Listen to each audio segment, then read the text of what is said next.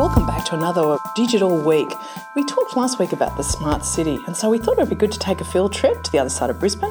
And I'm here today with the CEO of the City Smart of Brisbane, and that would be Megan Houghton. Good morning, Megan.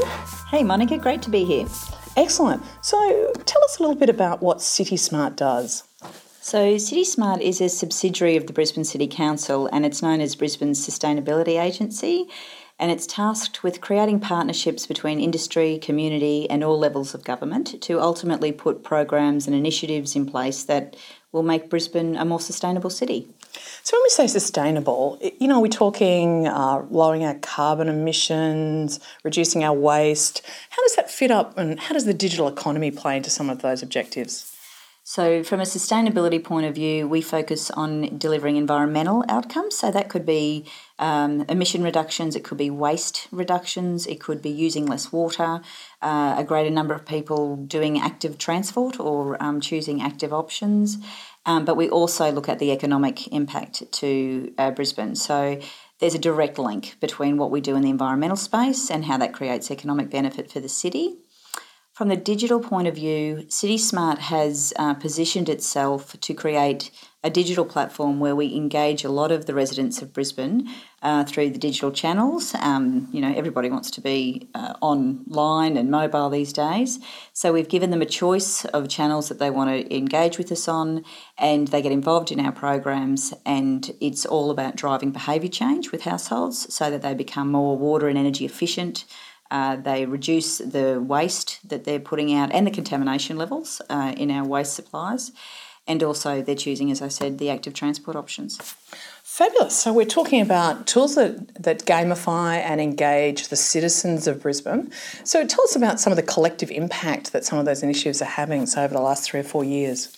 So, we launched Easy Green, which was a program um, that started about five years ago and it was all online and uh, it had a lot of website content uh, email interaction social media around it. It's been a huge success. So one in ten households in brisbane signed up and got engaged in that program. One in ten? Which is a huge that's a fantastic result. So when you have a look at energy efficiency programs in other states they usually get 4% of their target market and we got 10 so and that's a lot to you know be said for the brisbane city council brand and getting out there and how we engage the community uh, those households saved uh, an average of 10% on their energy bills, which was about $170 per household. So, across Brisbane, over the last four years, we've saved residents about $40 million on their energy costs. Wow, that's fantastic. So, tell us about some of the, um, I guess, digital behaviour change um, tools and techniques you're using, which we came across in the digital chair a few weeks ago, Reduce Your Juice, uh, and maybe how they're playing out and what you expect to receive from those in the future. So we took um, Easy Green, the program that I just mentioned, was really sort of content being pushed out. The big success story in Easy Green were challenges. So we ran six week challenges where we put out, you know, one week we'd say, turn your lights off, take a photo on Instagram of your kids turning the lights off, post that, post a tip to Corey Parker on how he could be more sustainable. Um, and then people did this challenge for six weeks and went into the draw to win a really great prize. So you really created a tribe was that really the essence of the difference? You created a digital tribal community that really then undertook these collective challenges. Yeah, a digital sustainability community. Mm. Um, but we took the learnings of Easy Green and we stepped it up a notch with our recently uh, released project called Reduce Your Juice. And it's really cool because it targets 18 to 34 year olds and it's based on three mini games which target the biggest energy sucking behaviours uh, that we have in Queensland households. What is your biggest energy sucking behaviour? I love that. Is there a hashtag for that? no. but we can always create one.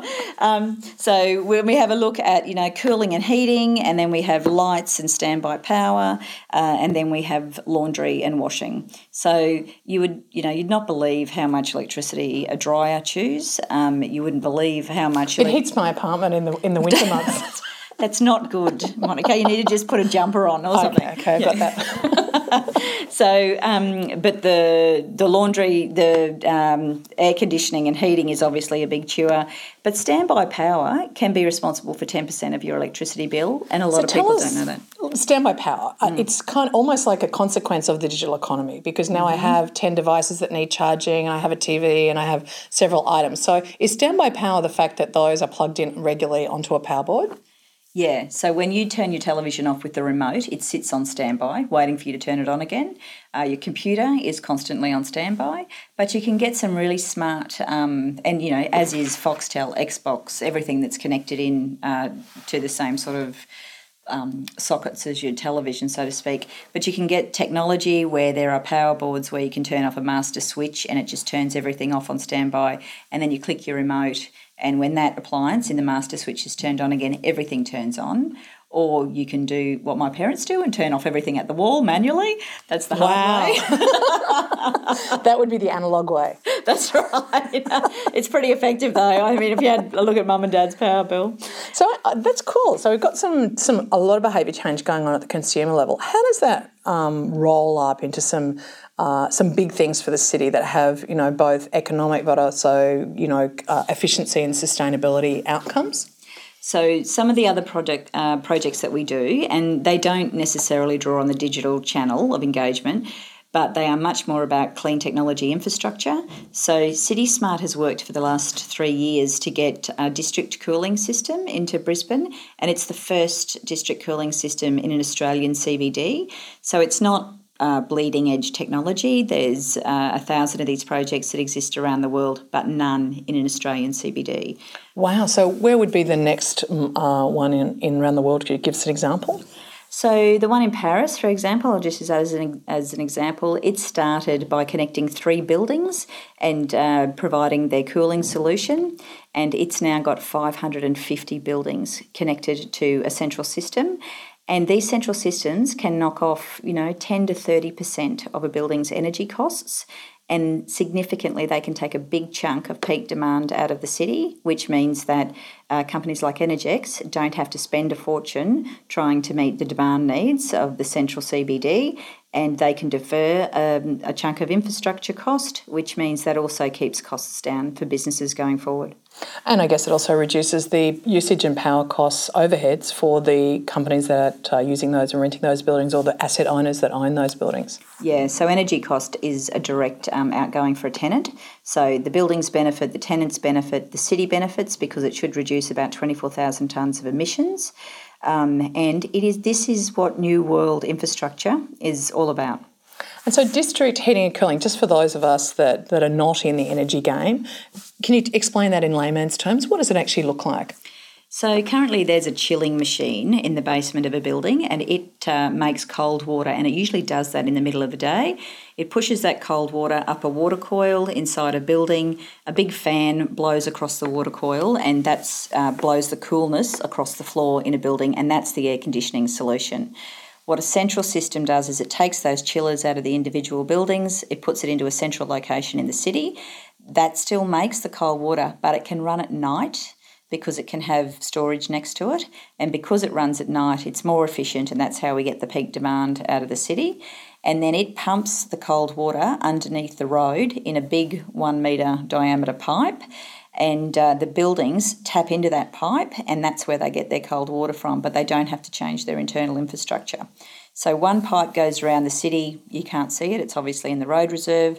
It carries the cold water around, and then hot water that comes back out from a building comes back through a separate pipe to be rechilled. So it's all a closed network uh, incredibly environmentally friendly, uh, proven technology, incredibly efficient, emission reductions. It's a bit of a win win win for all parties. Wow, and I suspect there's a bit of um, technology and data that helps run the precision of those so that the, the temperatures are managed, the water is managed, the infrastructure that pumps that around is managed. Yeah, so uh, GDF Suez uh, subsidiary in Australia is called Cofely, and they have teamed in a consortium with Thiess, and they recently won the right to exclusively develop this piece of infrastructure in Brisbane. And it's a big commitment from them, like they're quite committed to the city. You know, a whole of city system could be anything in the order of a $300 million capital investment for them. They uh, experienced, you know, well and truly, particularly all through Europe, in using the data, using the you know the technology management. Um, if you have a look at their control rooms, it looks like the New York Stock Exchange with all of the screens around the, mm. the room, telling them the data and what they need to tweak and how they need to get the it's called the coefficient of performance of systems um, improved. And you know, they all do all of this to get the best out of the infrastructure and the best commercial result for the buildings. So it's uh, a theme that we're working on at uh, the, the PwC chair in the digital economy is the idea of how does digitisation improve asset utilisation and management. We're seeing that a lot with things like the energy grid and smart technology and smart technology running the grid. So increasingly, I guess digital comes together with the physical to provide a better optimal solution that we couldn't have done in the past if the digital didn't exist. Well and truly. And you know, for me, it comes down when you look at uh, the digital and linking it to sustainability, it's what you do with the data and how you engage customers to use the data to change their behaviours to live more sustainably or as in the district cooling system, using the data to manage your assets smarter so you get more from them, and that's a sustainability solution in itself. Fabulous. Megan, thanks very much for your time today. We've been together with uh, Megan Houghton, the CEO of CitySmart. And until we meet you next time in the Digital Week, it's goodbye from Monica Bradley.